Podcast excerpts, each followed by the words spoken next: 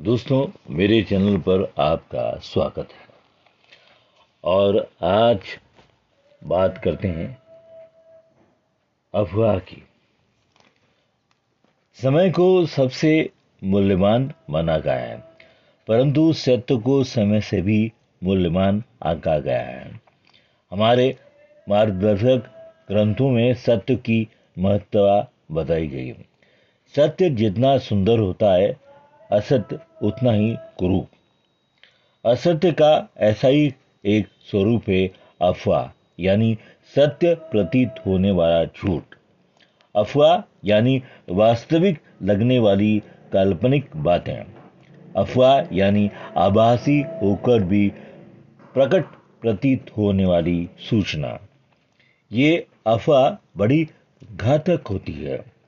इसके कारण ये धारा न जाने कितने बार रक्त रंजित हुई और न मालूम कितने मानवीय रिश्ते तार तार हुए।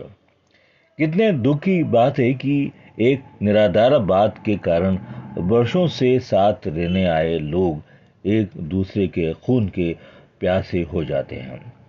ऐसा इसलिए होता है कि क्योंकि हम किसी दूसरे की बात पर भरोसा कर उसका अंधा करने लगते हैं।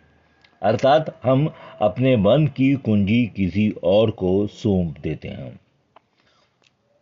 कई बार तो किसी अनजान व्यक्ति को भी जिससे हमारी कभी भेंट नहीं हुई होती। तात्पर्य यह है कि हम अपने मन का स्वामी किसी और को बना लेते हैं। फिर जैसा वह चाहता है, हम ऐसा ही करते हैं जाते हैं। हमारे शास्त्रों और महापुरुषों ने हमें बताया कि सभी समस्याओं की जड़ हमारा मन ही है।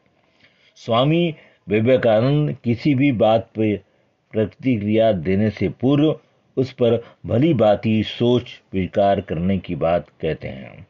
यदि हम प्रतिक्रिया देने से पूर्व उसे सत्यता अच्छाई एवं उपयोगिता पर परखें और चिंतन करें तो अफवाहों की चपेट में आने से बच सकते हैं। क्योंकि अफवाहें सिर्फ़ अहित करती है। तो ये थी बात अफवाह की, यानी सत्य की परख आप कैसे करते हैं। आपको ये विचार कैसा लगा, हमें ज़रूर बताइएगा।